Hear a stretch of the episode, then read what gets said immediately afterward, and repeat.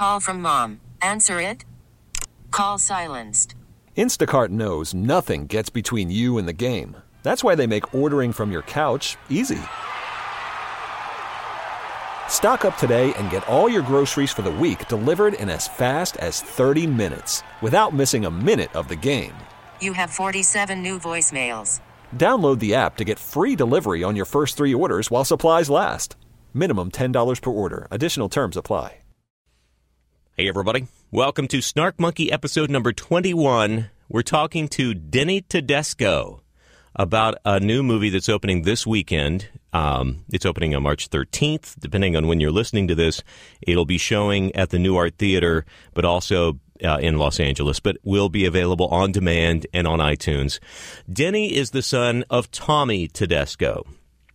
Tommy Tedesco is a name you probably don't know, but whose music you definitely do know. In fact, Tommy and the group of musicians who are now being referred to as the Wrecking Crew, back in the sixties and the seventies, they played the music. They were the band on some of the biggest hit singles ever, songs that you know. Uh, they were the band behind Simon and Garfunkel's Bridge Over Troubled Waters album. They were the band behind the Beach Boys' Pet Sounds album. It was pretty much Brian Wilson and these guys, and then the other Beach Boys were brought in for backing vocals at most on that record. The Righteous Brothers, they were part of Phil Spector building his wall of sound. The Byrds, there's an amazing story in the film, the song Mister Tambourine Man by the Byrds. The the band played that out on the road, but the band did not play that in the studio. It was these guys, the Wrecking Crew. So Tommy Tedesco, Carol Kaye, uh, Hal Blaine, the drummer, so many great names, but a lot of names you don't know. They created some of the most signature sounds in the history of pop and rock and roll throughout the sixties and seventies. They were the band behind the Monkees. They were the band behind the Mamas and Papas. They were the Tijuana Brass before Herb Alpert and the Tijuana Brass went out on tour. Great stuff. The movie is definitely worth watching if you are a music lover at all. And it's also a really touching tribute from Denny to his dad. And Denny's been working on this since nineteen ninety-six. And the biggest issue he's had is to try and get the money to pay for the music rights, because you can't make this movie without this music. And you, we'll talk about that a little bit, and you'll hear about it. Uh, one thing, we kind of come in mid-conversation here. We had just a little problem with the very beginning of the interview. You only miss a few seconds of it. But we start out with Denny talking about how he started this project when his dad was diagnosed with terminal cancer. And that's what inspired him to document Tommy's stories, as well as the stories of the other musicians in this amazing group of Los Angeles studio musicians. It's a great story. Please see the movie. Check it out on demand on iTunes. It's called The Wrecking Crew.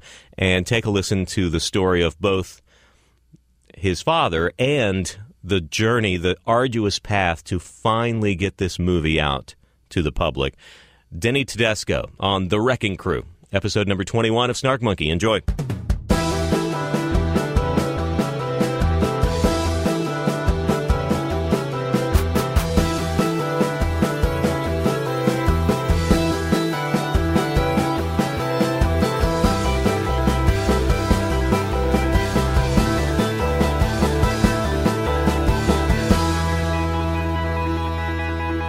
You know what I mean? I just think that word terminal just was like, you, you mean there's, you know, it was exactly what it meant. So I started that film, filming of my dad. And um, I just kept going. And the first year and a half was, you know, on and off. And, you know, got ninety-seven, he passed on, ninety-eight. Um, we started doing this fourteen-minute edit. And we tried, you know, every which way to show it to people. And everybody kept saying, well, you know, that's great, but no one's going to ever come to help us or help you. They basically said, this is interesting, but nobody's going to give you money for this. Yeah, because they said you have too much music in this. To make this film work, oh. You have to have music. Yeah. And, you know, and at that point, we only, at fourteen minutes, we had fifty, fifty little clips yeah. to get across. Um, so it was like that was not going to happen, so we just had to keep going. You know, two thousand came around, and I just would interview, you know, talk about the project a lot, you know, and try to interview as I got along, you know. Uh, Glenn Campbell, I got Glenn, and then I got Brian Wilson, and I got Herb Alpert, Lou Adler, uh, Jimmy Webb. You know, it's when I, sometimes it was like I was nervous, didn't want, you know, then finally get the guts to uh, try to get someone. You know, it took a long time. Yeah.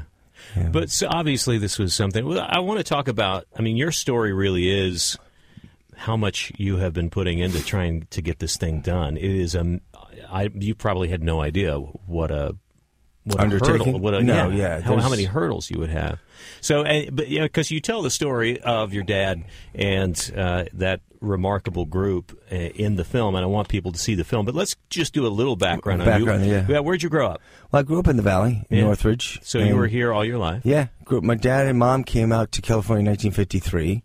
I'm born in nineteen sixty-one. Right, and. um And, you know, I only knew, you know, what uh, Valley life in Northridge. You know, yeah. I went to school, Notre Dame High School, and and Dad just went to work like any other dad. I just didn't know any different. Yeah. My son went to Notre Dame. So, did he? Yeah. Wow. Does he know the building that's named after me there? Probably not. What is it? It's What'd not. You... I like to tell everybody. I, uh, oh, no, no, it's not there. I think we, we just all, in case. We all, paid, we all paid enough money to that place that there should be something named after us, right? Thank God the, the school is so much better than it was when I was there. Oh yeah, yeah. Aw, it's we, a great. Yeah, it's, it's a, a great, great high school. school. Yeah. Um, so you lived here in the Valley. At what point did you recognize that your dad must have been playing guitar around the house? And no, stuff, right? No, no, no. Dad, I you know I never saw Dad play guitar. Really? I, I not even I just for fun or no, parties never, or no, anything? Nothing. Dad went to work. When he came home, um, I never saw him pick out a guitar until the seventies, late seventies, because then he started doing his jazz thing. Right. But Dad went to work. Don't forget, he's going twelve hours, fourteen hours a day. So if he's left at eight in the morning to go do a call at, say, Universal Studios, and then he's got to go do something at Capitol later, maybe Gold Star later, he's gone twelve, fourteen hours a day. Yeah.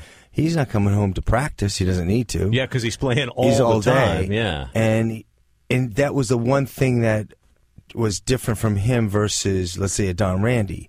You know, Don Randi's the piano player. Right. Don was always playing in the clubs as well. And then he was uh, he was saying the other night he, he spent uh, when he finally had to quit the club Sherry's because he spent like sixty-nine hundred dollars on, you know, uh, replacement piano players. You know, he thought, this is stupid, you know. Um, so when were you aware that your dad was making a living playing well, guitar? I always knew what he did, yeah. but it didn't, you know, but if you don't know any differently, it wasn't like I was hanging out with a bunch of musician kids. No. You know. Or, because, he, I mean, you were saying, not only was he, I mean, he was just gone a lot, so you, yeah, you dad, only saw him in kind of, you know, brief glimpses, yeah. like most, like you know, dads, family, I guess. Yeah. yeah.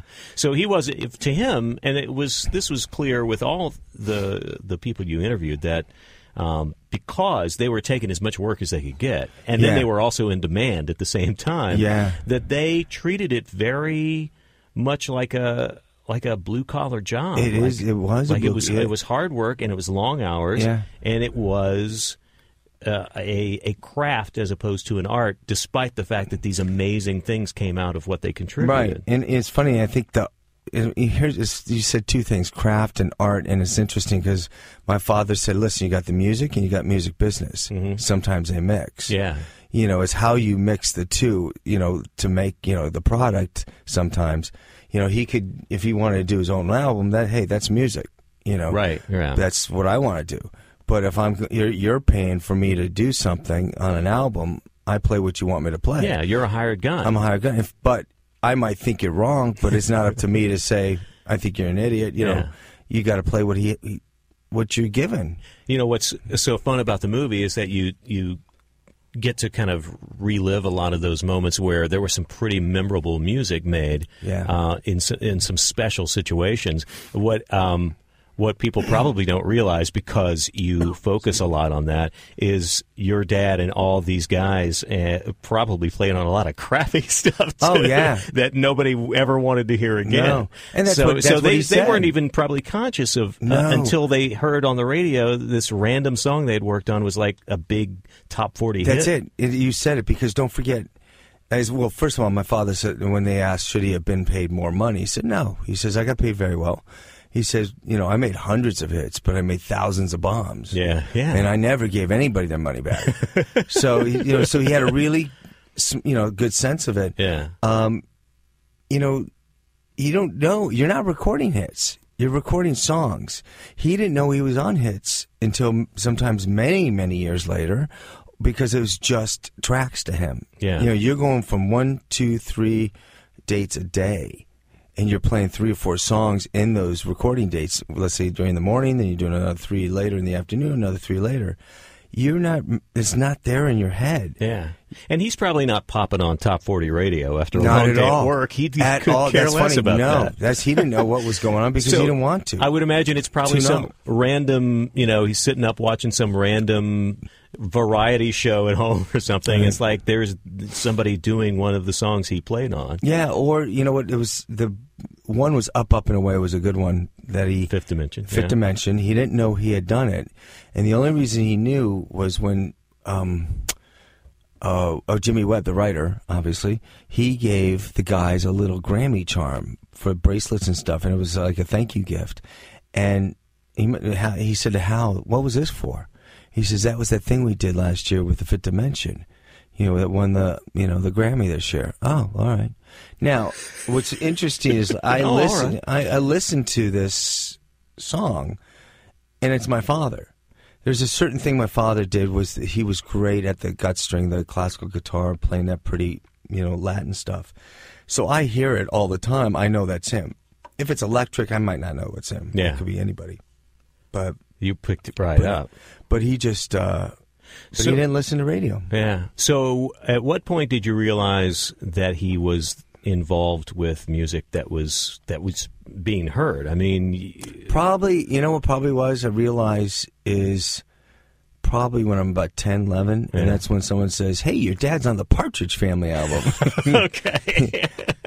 Then it became something. Beach Boys, forget it. I don't yeah, care. Yeah. You know, there's a difference between... It's funny. It's like people always say about this film, every song is a bookmark in someone's life.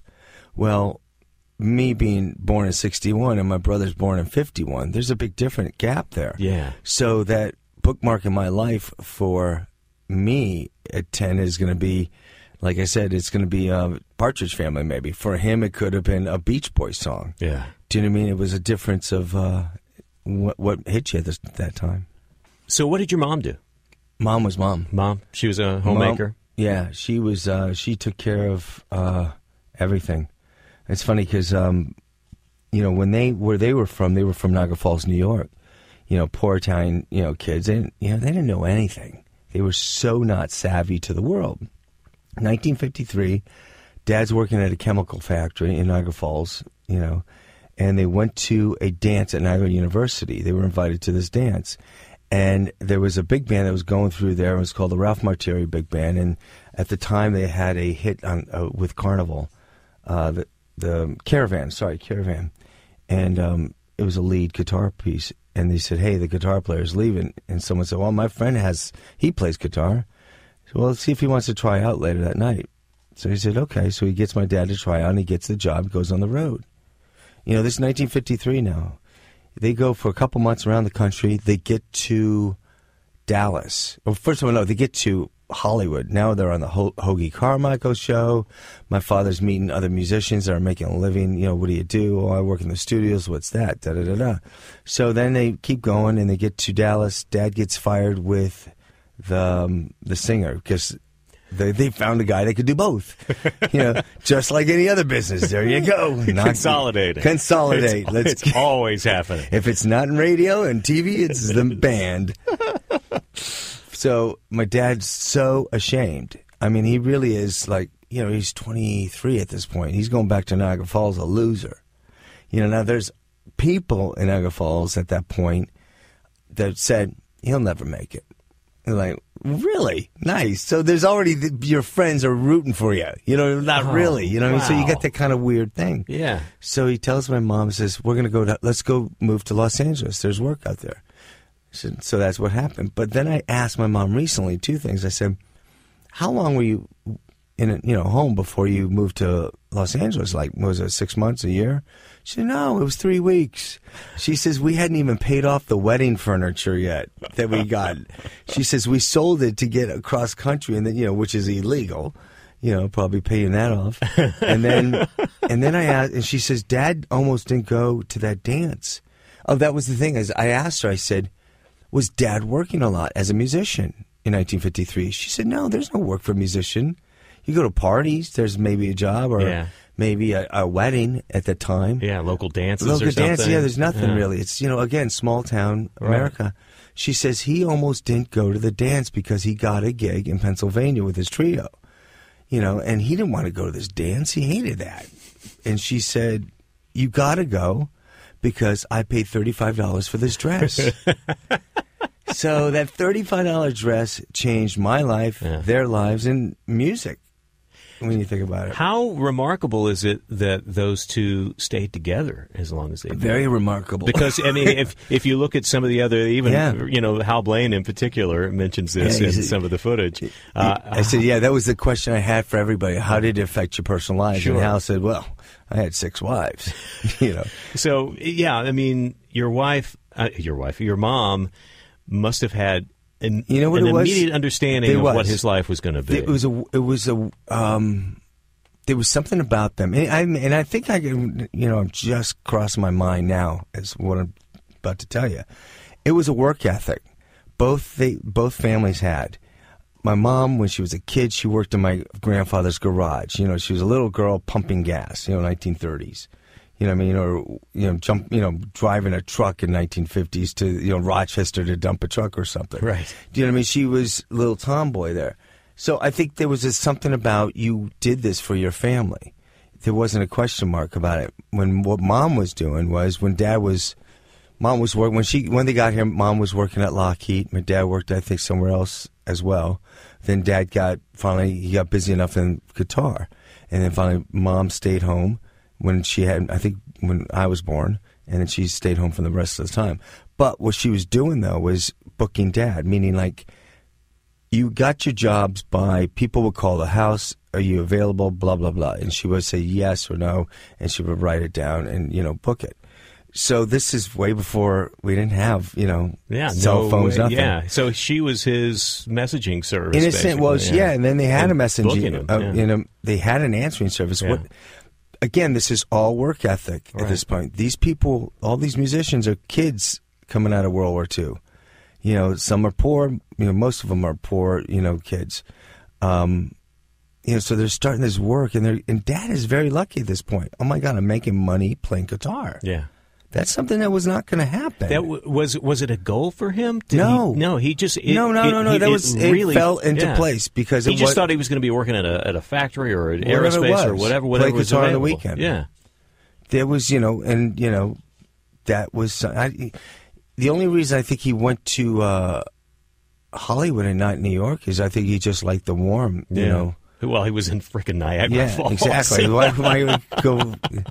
So, mm. so the so your parents, your mom. I mean, he wasn't like some big celebrity. I mean, that kind no. of that plays into it too. It wasn't like he was famous. It wasn't like he had groupies. That no. you know, and you, you like you say, it was a work ethic. This was his. You know, grab his lunch pail and his guitar, yeah. go off to work, and work really hard. I was shocked at the kind of hours these guys put in. Yeah, and that's the thing is... Uh, and jumping, jumping all over town right. at all hours of the day and night. And, you know, you look at... If you take the center of, let's say, of all this happening, say, Sunset and Vine, you got R C A over here, you got Gold Star at Santa Monica and Vine, you got Capitol Records up on Vine, you got on Santa Monica... Um, or Sunset, you had United Western. There were all these studios within a mile or two. So you could get from within ten minutes to the next call. So they would call at eight, and each recording date was three hours. So you could go from eight o'clock in the morning to eleven o'clock, and they, I think they could hold you for an hour for overtime. So you had to hopefully that, that you know, if you're going to take the next call at twelve, you better hope the guy, you got to get out. and um, and they all were pretty cool about it. They yeah. all knew what was going on. It was union, so m most of the stuff was the union. Yeah, so, so they, they were guaranteed a pretty good wage. Pretty and, good wage, yeah. And but, it was really up to them. I mean, like the three-hour thing, that's probably a union thing. You can't. That work. was a union thing. Yeah. What the, that was what they were doing there was union. Glenn Campbell told me what it was. He said, you know, you were allowed to do, I think, three or four songs in three hours. And the reason was they didn't want you doing any more. It was like factory work. You don't want to knock out a car within a day. Right. You know, you want to space that thing out. So you don't want to knock out an album in three hours, which he could, you know, because you're killing yourselves. Yeah, well, that's and that's also one of the downsides of the, these guys being so good and so tight. Is that they probably could have squeezed in more in, well, in one session. They, But the thing is, they, I'm glad they didn't, because not just because financially, it did, you know, listen, you're always better to take your time to do that one, sure, two songs. Sure. But they were so good. But Glenn Campbell said it was like perfect. He said, I was playing with Michael Jordan in that room. Everybody in the room was a Michael Jordan.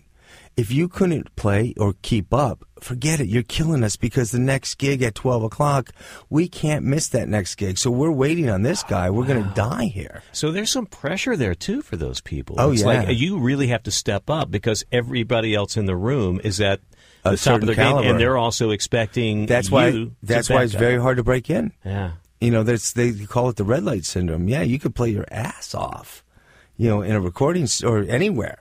All of a sudden, that red light turns on. It's like, now you got music in front of you, especially in movies. Now you got music in front of you, and your part doesn't come in, your solo doesn't come in until bar eighty-four, and you got an orchestra there, and you're sitting there counting till eighty-four. And then you got to play beautifully. That was what my father had going for him. That's great. It's a whole different kind of musicianship. That that a typical, yeah, you know, like you say, uh, somebody who just practices and then plays on the weekend, or somebody who is thinking from the standpoint of an artist of, you know, I'm just going to go out and tour and that sort of thing. It's a different mindset. It's a totally different mindset. And the other thing was, what in the early days, why these guys were so in demand, you were talking about, is because there was only one track, and the, you know, it was mono. Right. So you couldn't punch in, you know, like edit really easily. You had to cut tape, or you had to do this, but it was hard to, it was easier just to redo the whole track. Yeah, you're not doing individual parts no. on individual tracks. This is an era where technology was getting better bit by bit, right. but it was still, at best, four-track four recording. Right, and then they had right, two tracks, four tracks, eight tracks, and they said, what are we going to do with all these tracks? That was the funniest thing, was you hear this, that what were we going to do with eight tracks? That's crazy, Tom. Yeah. Now, now there's nothing. No, you can it's literally, all of it, it's, forever. In, it's infinity tracks yeah. now. It's crazy. I, I think that's... And I think that's what the problem now is, and we talk about this in the movie a little, and you talk to musicians of today, they talk about it. The problem today versus those days, and I, we're not talking about that long ago, musicians had to be in a room together. Mm-hmm. There was a benefit of being in a room together, because you played off each other, you right. listened to each other. That's where the magic happened. I and mean, it, almost every yeah. great story that's in the movie about these signature bass lines or right. these signature solos or whatever are almost all accidents, or can we try this, or right. some one player says is having trouble with it, and the other one says, well, what if we did something? I mean, it's right. almost all that. It's, and, they and those those are the signature moments yeah. of those songs. And that's the thing that doesn't happen now. If you're not a musician, you know, you if you're a musician, you understand that now, is when they lay the drum track, the bass track, and everybody keeps piling on. The producer's layering it. Mm-hmm. You know, he's in control. Well, you can't. The drummer can't, you know, turn the corner right, here. Right, right. Because he's already laid down something. Yeah, you're locked into what that yeah. guy did, and yeah. you're just having to hear it. I think it's interesting. That's a different perspective on guys like... Well, there's some bands like Dave Grohl and Foo right, Fighters. And remember, and he made a big point of it yeah. when they got the, the Grammy, I think it was. Right. He said, I want everybody to know we were in the room together yeah. when we did this, which is great. It was less, you know, recording analog on tape was less about, you know, whatever sound, whatever warm sound or whatever you want to say. It was more about forcing everybody to play together yeah. in, in one room. And that's interesting. Now, so while all this is going on through the sixties and into the seventies, you're growing up, you're yeah. in the Valley, you're going to school. Did you start to have some musical inclination at this point? Yeah, I mean, I always had inclination. Yeah. When did and, you did you when did you kind of pick up on stuff? Did oh, they well, have you Now, did, hey, here's the thing. You say inclination or pick up on stuff. well, were you were you having to did they make uh, you take piano we, lessons? I think, you that know, usual kid stuff. Yeah, yeah. We took yeah. piano for a little while. Quit that. Uh, took guitar. Quit that. This is you and your how many siblings? You uh, it was well, three young ones and an yeah. older one. My older brother actually played piano and got into bands when he was in high school. So he was the only, in my, you know, he was the only one that actually did something with bands. And right. then my younger brother, Damon Tedesco, is uh, sound engineer and records orchestras. Yeah. So he actually But you guys gravitated to it. It was in yeah, the D N A a little bit. But, you know, to go back to me, though, the saxophone was one of the instruments I quit. But that One was, of the instruments you quit. One of the instruments. How long is the list, Denny? It gets bigger. It ended with accordion. Accordion? That, but I wanted to do accordion. When, at what I, point did you think that you were going to get chicks with an accordion? That was... I, It was my mom. That's funny. You said that. Every Christmas, all right, you got to realize, every Christmas, my father and we would, my mom would pull out this accordion. She remembered one part, like maybe eight bars of this tarantella. You know, and she would, you know, whatever it was. And I thought, God, I'm going to take that thing. I'm going to learn that thing because I figured I could learn just enough to pretend like to get it across. Yeah. So I called Frank Morocco, the great accordion player of all time in L A, and I don't tell him it was me. I said, hey, Frank, um, you know, a friend of mine wants to do accordion. I said, can you recommend someone? He says, yeah, there's someone down in uh, Los Angeles. And uh, I said, okay. So I go down there, and it's like this. She's got this thing, like, just like it's a compound, barbed wire around her studio. It's like, oh, my what? God. I, she was nuts. So I go in, and it's a big space. It's like a garage, but it's a big space, and it's she's got... all the great pictures of all the great accordion players around the room is like this temple of accordion. So I sit down and open this accordion up, and she starts going after me. She goes, oh, and she's disgusted by how much dust on this thing. And da da da. She says, people throw up on these beautiful instruments. I'm like, wait a minute, it's been nineteen thirty-two this thing has been around. Well, no one's thrown up on it, I promise you. So she's made me nervous. Oh so she's, So now she's going... It's like this Midwestern lady, you know, the polka queen or something. So she says, do you read music? I said, well, I could read. You know, this I could read. You know, the C, the D, I could do that. Right. I start. And she goes, and she starts counting one and two. And I'm so And now I'm rushing because I'm so, and now she gets up, now she's upset with me, and she starts hitting me in the arm. No, count like this. One, and I'm thinking, she's hitting me, she's touching me, I'm an adult, I don't have to do this anymore. So. This is like resetting the movie Whiplash with accordions. That's hilarious. It's right. That's a great idea. Shh. Turn it. Erase this tape. We're redoing it. Okay. That is a funny oh, idea. That's a brilliant idea. That is a brilliant idea. So did but you this... ever get any further with that? No. And no. the only reason I wanted to do it was, after I quit that, was I wanted to just surprise my parents at Christmas time. Yeah. Just yeah. say, Mom, just give it to me. Let me see if I could do it and just finish it. But I never got there. Oh, the, the what sax, a good son, though, by yeah, the way. Yeah. The, the sax, though, was at Notre Dame High School. It was again in the seventies, and I was typing class. I had to get out. Because it was another, you know what it is? I don't like authority touching me. Yeah. And this brother, Ricardo. Not many people do, by the no, way, I but guess they, sometimes they just put up with it. Uh, Were you a troublemaker? Was no. That, no. All I was doing was looking at, you, you know, it was those days with typewriters that, you know, they were manual. Yeah. And you had to listen to marching music, and you had to look at the, oh, oh you could God. never look at the keys. If you looked at the keys, you, he came around with the ruler and smacked them. Oh, wow. So after half a semester, I thought, I know how to type now. I don't want to be here anymore. And I went to the dean and said, can I get out of this? I really want to be in the band, blah, blah, blah, blah. Dad's a musician. I tried to, you know, did the whole thing. He said, all right, fine. And they gave me, went to band. They gave me a saxophone, but I was the banner carrier in the end. I never played. But I was the best banner carrier. Yes, you were. Uh, you guys sound like a tight family. I mean, when you did get the chance to hang together, I mean, yeah, not I mean, a lot of drama. I mean, was oh, it... there's always drama in families. But yeah, yeah, but any family. But yeah. It sounded like you guys really we we, we loved each other. Yeah. And, and that was the thing about my father. I mean, you know, we always talk about it. You know, Dad could, you know, he could push a button, and I could push his. Yeah, you know, and that's the hardest thing about you know. And I look, I see it now in my life where I'm doing it to my kids, and yeah. they're doing it to me. You know, but I always remember when he got sick. And it was like, you know, once he got diagnosed, it was like, you know what? No more. No more fighting. Yeah. It just stopped. Yeah. And, and the fight, someone asked me, I think it was Mark Maron, you know, the podcast. He said, what'd you guys fight about? I said, I don't even remember. It could have been anything. Yeah. The water was too hot. It's just father-son stuff. Matter. You know? It didn't yeah. matter. Yeah. Well, also, and it's, you, you know, you got if you got that Italian thing, then there's just that... that yeah. level of just passion going yeah. on one way or the other. And he it's funny because it, like music, you couldn't fight with him about music. What are you going to, you know. Yeah, you couldn't and, argue with him. So, he's, you know, and he was pretty good about, like, he never, like, said to us, what are you listening to that crap for? He was never, really? no. Was never. He interested? did he pay yeah, attention? Yeah, yeah, yeah, very much so. If you said, Dad, what do you think of this? And he'd give you an honest opinion. This yeah. guy's great. He... Yeah, well, uh, this podcast, can we say anything? Like, you words? Can say anything okay, you want, okay. yeah, yeah. No, but, like, he had, he had, you know, if he was listening to something on the radio, and he hears this guitar player, he said, man, that guy's a bitch. And that, you know, that's a compliment. Yeah. You know, he loved guitar players. When he could hear a good guitar player, some people, you know, would try to bring it down, but he was the opposite. You go, man, that guy, he blows everybody away. Yeah.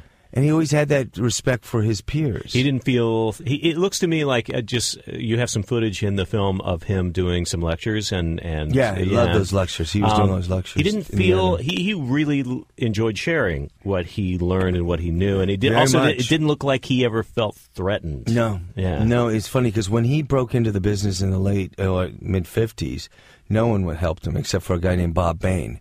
Bob Bain was like the older statesman who's... You know, Bob just turned ninety. Bob was the one that helped him, you know. So when he got to the point of helping people, he was the one that helped everybody. I mean, a lot of people he helped break in, and um, and that's always been noted with a lot of guys. Um, I think the greatest thing about me on this project of nineteen years are people talking about him as a person. You know, how he would do something for someone. Uh, I, I don't know if I told you that story about Chuck Rainey, the great bass player. Right. Phenomenal bass player, but records are different than T V and film. Everything is a different hierarchy in terms of musicianship, what you need to do. You know, when you get into film, there's no you, there's no messing around. There's no leeway in terms of music. Usually, you got to be, you know, everything's boom, boom, boom, boom, boom, and versus maybe a record is a little looser. So Chuck said, I got my first date. He says, movie date, and I'm there. He says, I've never met your dad. He says, orchestra's going on the first take, and he says, I lose my track. He says, the bass signature changes, you know, and I'm lost. He says, I just just can't find it. And your father comes out of nowhere with a huge sound off the chord. And they looked at Tommy, you all right, Tom? Yeah, I'm good. Let's do it again. So they roll back the film. This is on projector days in the early seventies. So it's taking time to roll back. Let's do it again. And he starts going, the orchestra's going, and Chuck says, I'm lost again. He says, I can't make that change. And your father comes in louder. Tommy, you all right? Yeah, I just lost the pick. Let's go. No problem. And he turned to Chuck. He says, all right, you're on your own now. You know, and the thing was, he could do that for those guys because yeah. he had been there. Yeah.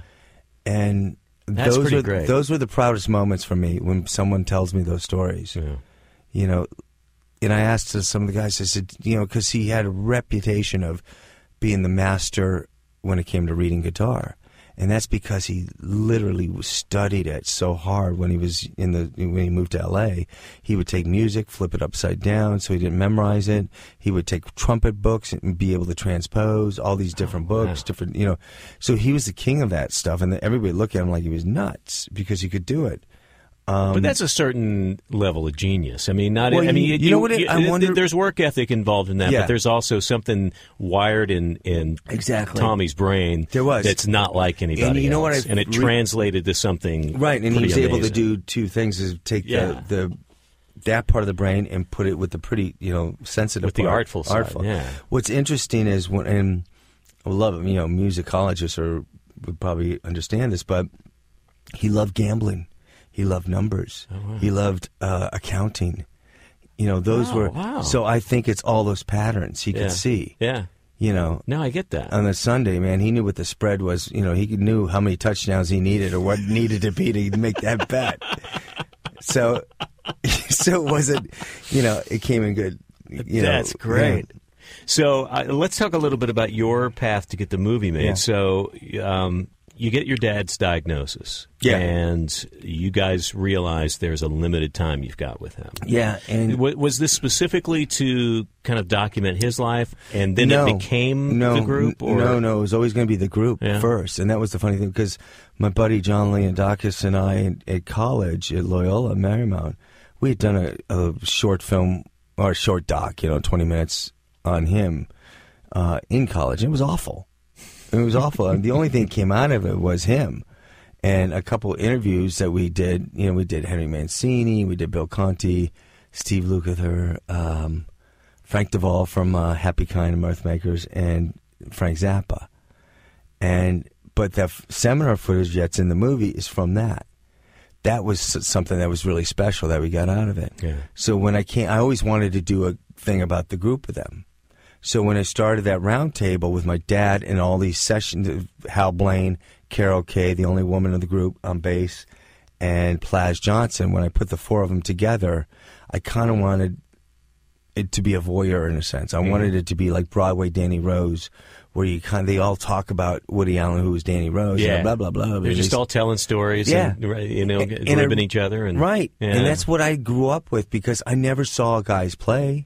It's not like I went to nightclubs to hear these guys play. No. They didn't. They would come over to the house and just hang out. They if, would play cards. They were, yeah, they didn't play but music. They were, they, but they were but telling they were, stories, right? right? And that's exactly it. They yeah. were ribbing each other. Yeah. That, when they got together, it wasn't like they. It was like da da da da da da da, and they was zing zing zing, and so that's kind of what I wanted to get, and I got it because I knew it's like. You know, putting four mad dogs in a, in a cage or whatever, so they're going to go nuts. Right. Or, you know, you're going to get something. What's also really fun is, and this is typical, I think, of stuff like that, is the um, the disparity sometimes in certain memories of, oh, yeah. oh, that's not how that happened, this is how that yeah. happened, or it wasn't that many. It was, I mean, even just the number of people that are attributed to be in the Wrecking Crew yeah, was that, as, as few as well, like that's the qu- ten and as it, many as and then fifty. It really does. And the thing is, the Wrecking Crew, the whole thing about the Wrecking Crew, it's not a real group. Yeah. There's not a. It's it's really about, it's not a defined group no. of people. Although there were certainly guys consistent that, threads that were consistent. Through, yeah. And the, what happened was, in the we should have said this at the beginning. He set it up maybe, but those guys became later known as the Wrecking Crew. These were the young folk, the young. Well, they were young. There was thirty, you know, nineteen sixty. But these guys are coming in where the older established players are not going to do this rock and roll stuff. A, it might have been non-union. May have been gold. Uh, they might have been doing demos, which were illegal. Right. You know, which is amazing. Now they're legal, but demos were illegal. They used to say, "Listen, um, who was it? Uh, Sonny Bono." That's another story. But it would be like uh, uh, one for uh, one for. Uh, fifteen, two for twenty-five. You know, that's how you would do it. It's like, all right, I'll do two songs for twenty-five bucks. You know, that's how what was the non-union thing. Yeah. Well, these guys would do that at the beginning. And then they started becoming the guys that were doing the Phil Spector stuff, the Brian Wilson stuff, right. the Jan and Dean stuff. Now these guys are in demand. You know, the older guys weren't going to take a chance on some of this stuff because they're working at N B C or doing the movie calls. Yeah, they're, the, and they're doing the big, you know, big standards. Stuff like, yeah, or, exactly. Or, or Capitol Sinatra Records. And those guys. Right. right. They're right. not taking a chance. Right. And getting busted and, you know, getting not paid. Yeah. But now these guys are doing it. And then the business takes off. It becomes real business. Yeah. And so these guys are, are locked in. Uh, so so you so you have the the chance to get those four all together, including yeah. your dad. And it starts, that that was, when did you shoot that? That was ninety-six, July ninety-six, right. June or July ninety-six. So the real formulation for what you wanted to do was going to be basically that there. Based on those four, and I was going to keep building on tables mm-hmm. like that. To, I wanted to be a voyeur, you know, like I said, but, you know, I was shooting film at the time. Mm-hmm. So a lot of things happened in those days with film is very difficult. You know, you got to... It's I, expensive. expensive. I got to buy film, got to develop it, you got to, yeah. you know, then transfer it to tape. Uh, what format? Do I do this? Do I do that? Right, and, right. and I didn't want to use the video at the time, and it just kept going on and on. And you had to have a bigger crew. You know, I'm paying... The crew was always great. They were friends and always helping me, but you still got to get guys together. Right. And this lasted for about four years before I finally started moving over into video, and that was just a godsend.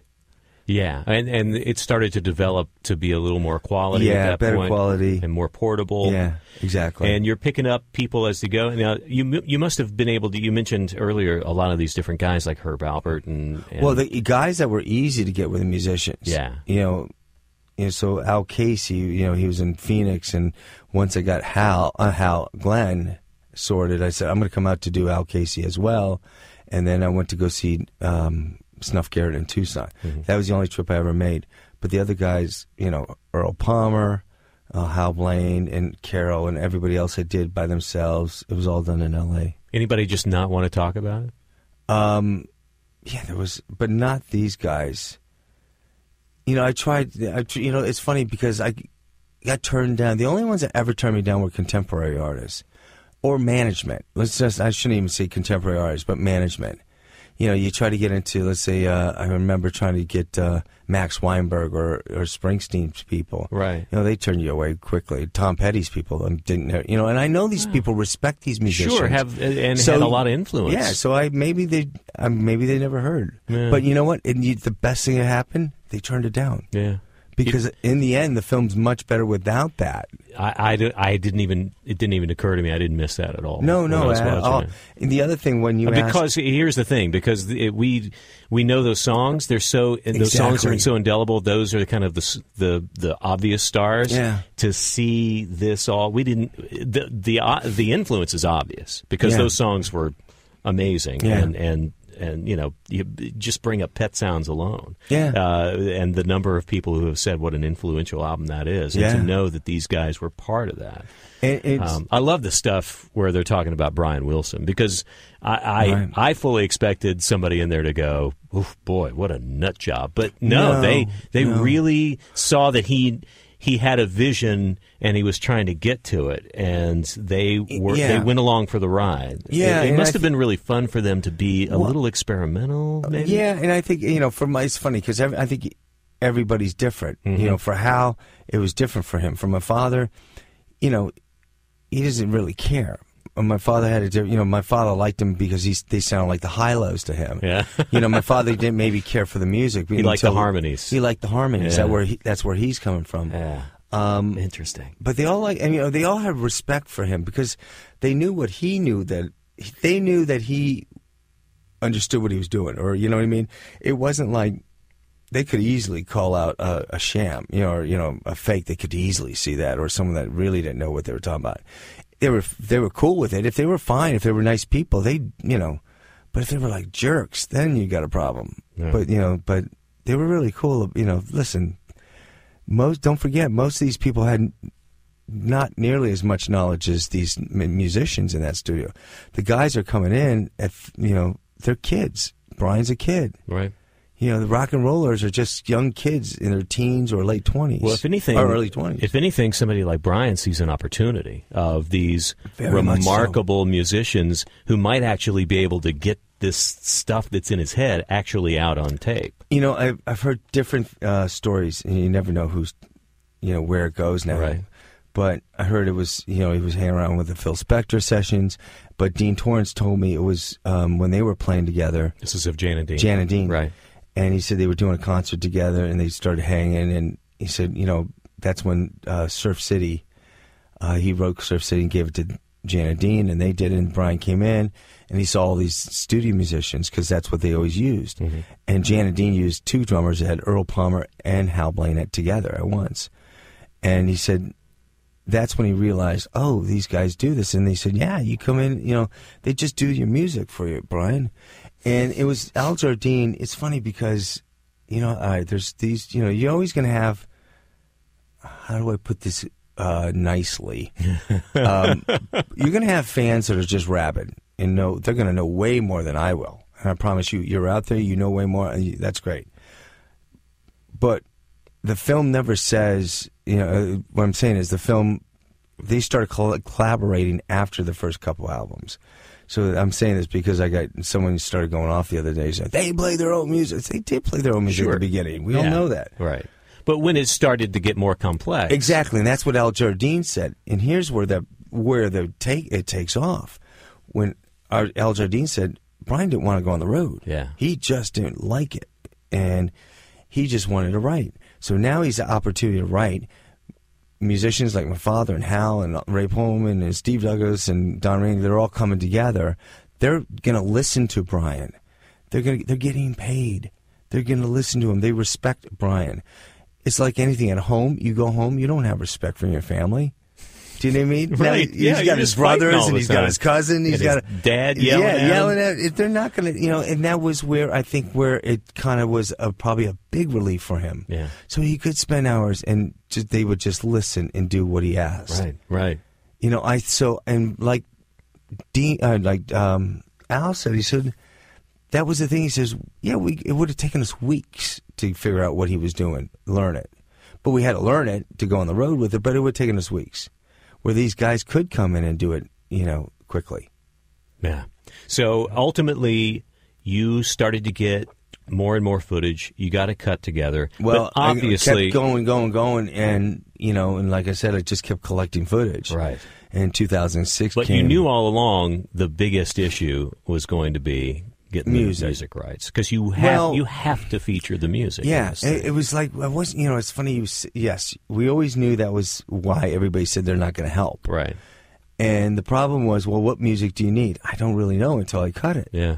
So I'm in a weird situation, and I described it as if you had a beautiful property overlooking Malibu, and you you know you got the plans, you got this property, and you got the appliances all ready to go, you got your fixtures ready to go, but you can't do anything with it unless you build it, and that's what I had. I had all this great footage, you know. I had I knew the beginning, I knew the middle, I knew the end of this these careers, and so I finally we just kept going. And Susie, my wife, was concerned we had the most expensive home movie ever. You know, and she was right, you know, because we just kept, and that was two thousands, you know, market was up, so we, you know, refi, you know, refi, oh, pay boy. off that, pay off that, and, and all of a sudden, people, you know, I always say, well, the only ones that did help were, you know, Visa, Wells Fargo, Countrywide, they were very nice people, and they cut hey, me off. Here you go, money. Exactly. Yeah. Oh, that's enough now. And, oh. oh, you know, Mom helped us out, and we just kept doing it, and then finally we cut the film. two thousand eight, we got into South by Southwest, and we went, oh, this is great. It's one of the great festivals. Now it's also two thousand eight. World's upside down. Right. Um, we still have a back end. We paid for the festival use for the music, but we still have this huge back end. At that point, it what was, was the estimate for I think what about seven hundred fifty thousand dollars, probably close to a million, because wow. I knew what I had negotiated with the labels, which they had given me a good price, was probably about seven hundred fifty thousand dollars.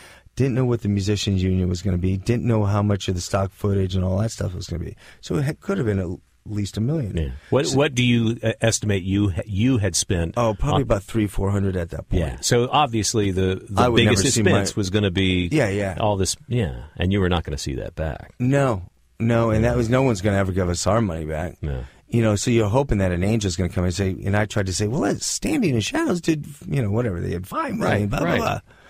Oh, well, no, no, no. So no, and no H B O, no Showtime. No, no. H B O looked at it, and they said, it's really not our kind of thing. You know, there was no, you know, and it's true at that time is, yeah, you know, there was no, you know, if one of the musicians kills someone else, maybe, but, you know, and there's still time for that.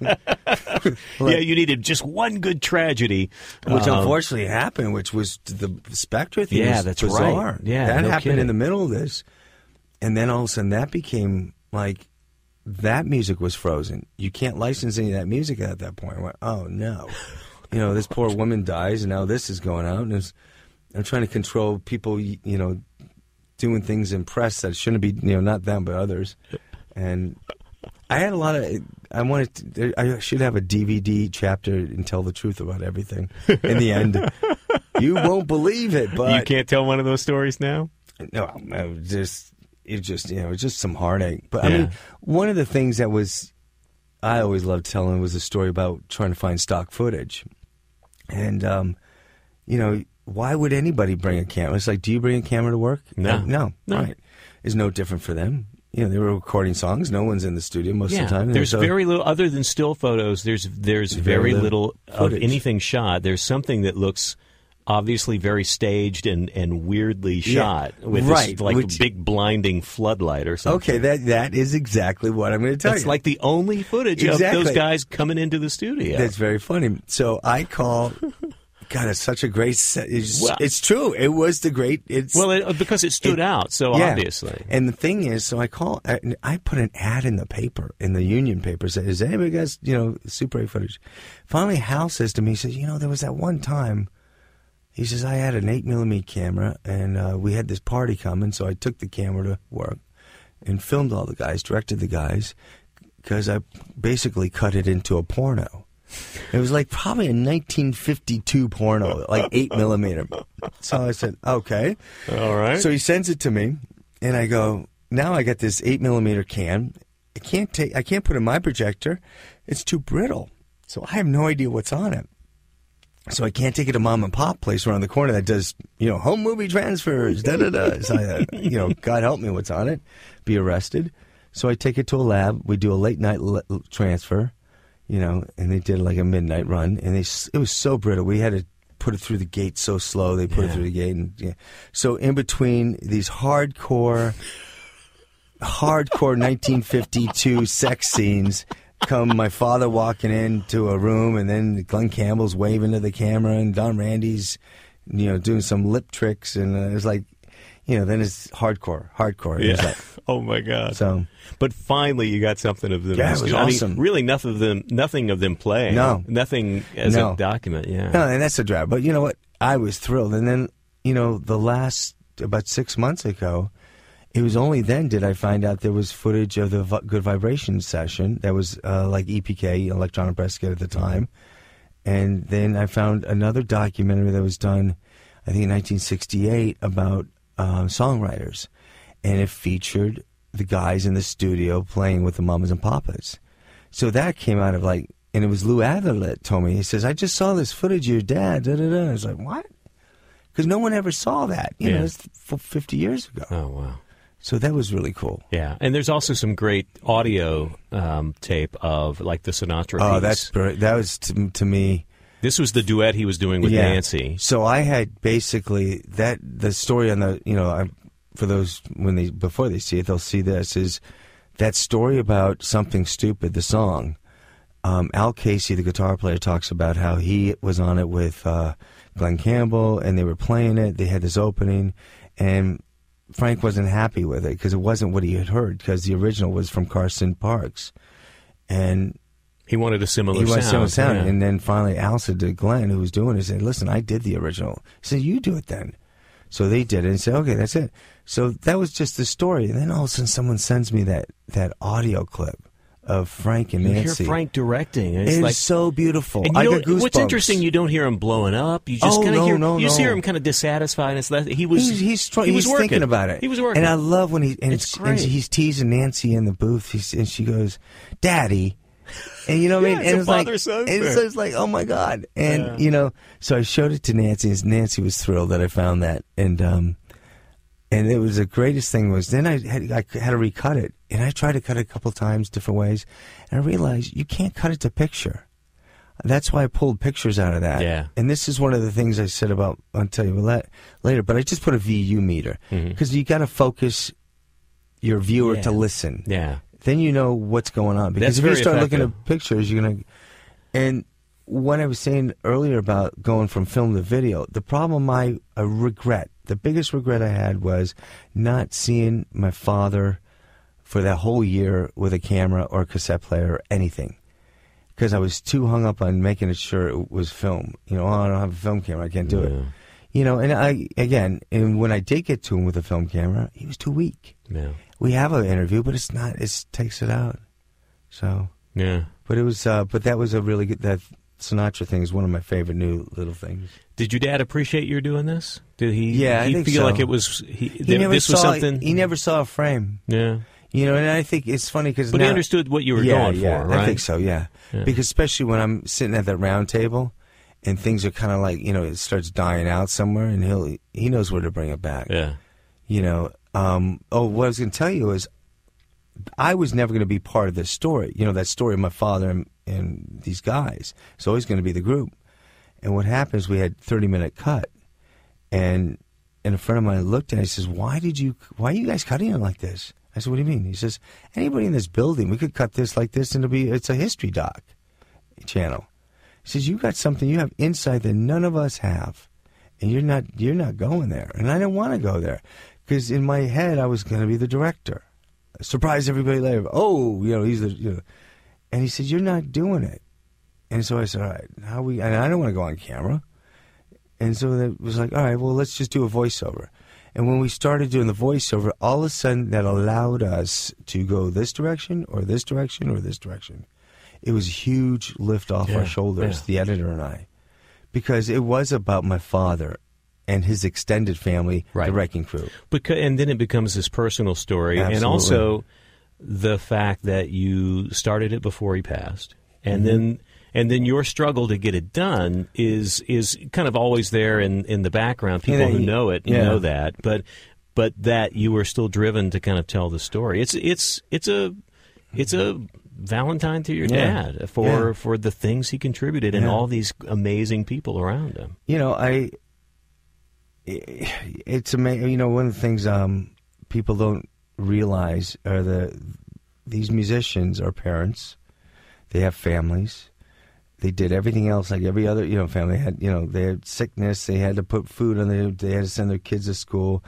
And I remember, you know, in the early days, you couldn't get a loan if you were a musician. Now, my dad's making more money than the damn bank president. You know what I mean? But, but because of what he has to put on occupation yeah, on the form. Yeah. Yeah. He's, I mean, he's it was looked really upon as a risk. It's really silly stuff sometimes. Yeah. Um, but, you know, so, I, you know, I hope people understand musicians... all artists, if you know, they're, they're, we wouldn't be here in a radio station if it wasn't for these guys. Yeah. And you know what? These guys wouldn't be here if it wasn't for the radio. Because that's the other thing. Radio in those days was huge, and that's what developed that market of the labels. When Liberty Records, they were doing an album a day for months. Why could they do it? Because they could get it to the radio station, get it on the air, and see by, you know, a few days if it was going to go anywhere. Right, right. That was and, the. I mean, that was not only that was the heyday of pop music, which coincided with the heyday of Top forty radio. Exactly. Which basically was that whole era that you're talking about when they were playing was the first time the youth market had ever become anything. Yeah. You know, and the Beatles and the British Invasion was happening yeah. simultaneously, so it was. It shifted everything. Yeah. Pop well, culture, and I mean, culture entirely changed their point of view on stuff. Yeah. I think I was reading, where was it? Because if the radio labels didn't, they weren't sure if rock was going to sell. Right. That was one of the reasons why they weren't investing a lot of money. They weren't going to let these guys play unless it was, they, that's why they had studio musicians play. They knew they could save their money. And I think the, what was, I can't remember, it was like some Broadway show. Could have been The King and I was the biggest selling album, nineteen sixty something. You know what I mean? Right. Because that's what they were pushing. Right. Um, but it was the great thing about radio was also, and you've heard these stories probably, is they'd finish the radio, or finish the recording session, do an acetate at the studio right as soon as they're done, and get it up to K F W B. Yeah. You know, give it to Martindale or one of the other guys, and you know, hey, check it out. We just got the Jan and Dean, da, da, da, you know, and they're playing the acetate. Play it off an acetate. Yeah. Yeah. The immediacy of that. Immediacy. You would think, and it, it's funny because you would think it's the opposite because of the technology. Uh, it, oh, my God. How many lawyers do we have to go through to get yeah, this on? Yeah, that's right. You can, but you could, you know, you can email now, you yeah. know, you can send it digitally, but it takes forever because you have to go through, jump through so many hoops. Oh, Here's yeah. a guy walking with the, uh, it's still warm from the yeah. machine over to the radio station. They, the guy said sometimes they would be driving home. And they wouldn't even be in their driveway, and they had already heard it on the radio. Amazing. It's a crazy talk. Out of this whole thing, and congratulations, by the way, just to to stick with this and to see it come to fruition mm-hmm. is amazing. What's what's the thing that surprised you most in this process? Um, the support I got from strangers. Who just had a passion for, yeah. for the music? Huge, and the, yeah. huge. I mean, listen, my family stuck with me, and it it takes its toll. Yeah. You know, one of those things where I always remember um, asking those guys, you know, one of the questions was, how did it affect your personal lives? Now, you asked earlier at the beginning of the interview, my mom kept us together. Mm-hmm. Dad must have done pretty well, because I don't remember my dad being gone that often, even though that was part of his life. But Mom must have kept it together. But I remember um, Plas Johnson, when I asked him that question, how did it affect your personal life? And he paused and he said, you know, he said, first of all, he said, you know, when I was doing the Merv Griffin show, my kids go to school at eight o'clock. I go to Merv Griffin at three o'clock. I don't see the kids. I come home at nine thirty, ten o'clock. They're asleep. And this is what was going on for years. You know, he's working during the day and all that. He said, and he paused. He says, you know, I'm a better grandfather than I'm a father. Hmm. You know, now you don't have to be a musician. You don't have to be a D J. You don't have to be an artist. You don't have to, that's any one of us in America trying to make it work. Right. And and it and it's the that fine line of balancing um, uh, your work and your family. You know, well, God, I got to stay because I got to make this buck. Right. And that's where I've been with this for the last few years. It's been really difficult because, thank God, my wife's been working. You know, you know, for the last year and a half, it's been like Denny's just, you know, right. Tunnel this has driven. Been your thing, yeah. And it's not great mentally. I mean, it's probably it's taken its toll, but I'm it was the strangers, the emails you get from people that seen it, or people crying at the end of a screening. Yeah. You know, I think that was some of the greatest. It sounds awful, awful, but someone coming up to you in tears. Because whatever happened in that movie, and I don't know, because uh, it was personal to that person. Well, and, it's you know you know how mu how impactful music. Yes, can be. very much and, so. And the fact that you were able, and it was it was a brilliant choice to tie it into something that people can relate to, which is you can look back and see that your dad did something special, yeah. and even though he did it in a very, you know. professional way. Professional yeah, and, and workmanlike yeah. way. He did something remarkable, yeah. and and you wanted to be able to tell the world about all these yeah. guys and what they did. And so, uh, you know, all that combination of some, a very human story and this music that meant something in so many people's lives and still does yeah. to this day. Absolutely. And that's the great, you know, that's the other thing which happened by accident. You know, when I say by accident, you know, you don't plan it out like this. We knew the personal story would be good. But what the impact was now is I look at our demographics. Listen, I'm not getting the eighteen-year-olds there. No. That's okay. Some do, though, which is really cool. But when our demographic means people have lost their parents, they're about to lose their parents, they're going to lose their parents. We're all in that boat. You know, uh, musicians are a piece of cake. You know, that's like shooting fish in a barrel. Right. I mean, they're they're just, just eating this stuff up. Uh, anybody that knows this music, fifty percent of the story's already given because you know the music. So I'm really thrilled of what is happening with the movie. You know, what song do you have a renewed appreciation for after making this? Is there one that was in your head all the time? Um, there's one hundred ten songs. I didn't get down. To, I didn't get turned down by one song. Wow. Or one label, one publisher didn't turn me down. Um, there's a couple out there that were not so nice, but most they, were, they were squeezing you for everything you could get. And it was always the ones that had only one song. It's yeah. like, really? It's like, oh my God. um, but the song, the, you know, I would put songs in there that meant something to me. It's like, why would you pick that song? You know, like Memories from Elvis. Yeah. You know, it's the comeback special. Well, that's my dad at the beginning. Him playing just with Elvis, you know, in Memories, you know, yeah. doing all that. And you hear his gut string. The other one that, again, people have probably never heard because it's never been released, I don't think, on a C D, is uh, um, Ray Charles singing um, It's Not Easy Being Green. Yeah. And that's my dad again. Wow. And that's the last song of the movie. And the reason I play that again, because that was what he loved doing. That's when he loved, he was in, that was Tommy. You know, that's when he felt, I'm here for this. Mm-hmm. Anybody could play the, you know, the Bonanza theme and the Batman theme and the Green Acres theme. There, there were, you know, ten guys ready to go on all that stuff. But no one touched him when it came to that gut string, that pretty yeah. nylon thing. And I think that was always, uh, always meant a lot to me. You know, that's why I think the Fifth Dimension stuff is always great to me, too.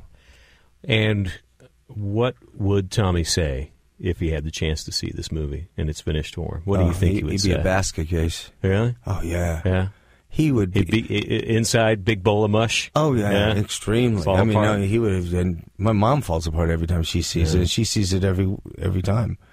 But I, I think he, he was extremely sensitive. He looked like a bull in a china shop, but right. he was a crybaby. He was awful. You know, commercials and, you know, Charlie Brown oh, was the greatest... Great. greatest cartoon for him ever, because Charlie I think Brown. he looked like, he felt like Charlie Brown. Yeah, I think that's what, you know, I remember there was a few times, you know, because he didn't look the part of a musician. He was a big guy, overweight, he always had to deal with that. Uh, but he was, I think a lot, a lot of musicians that become, you know, great or artists is because they have that insecurity of other things. So they really focus their art. You know, they really want to focus something that they can be good at.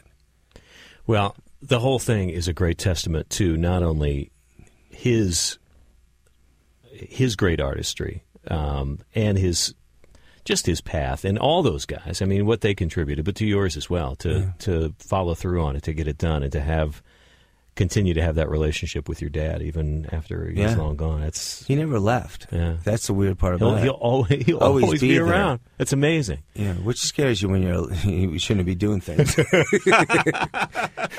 That's the moment. Like, you're doing something he would not approve of, yeah, in one like, of his songs. Eh, maybe I should leave it alone. Hey, Denny, congratulations Thank on you this, so man. much. People have to check this out. And I, it's is it, uh, Mark, as it as it's released in L A, yeah. is it also going on demand? And Yeah, it's and going on video on demand. It's going on iTunes. March thirteenth, it was interesting. When we made the deal, they said, all right, well, you know what, we'll give you five cities theatrical, you know. And it's like seventy-five cities now. Oh, wow. Because it's just, and I think, you know what it was? We had pushed this for so long. I met, though, back to those fans. Those are the people that helped in Kickstarter. Those are the people that came out and saw the film. Mm-hmm.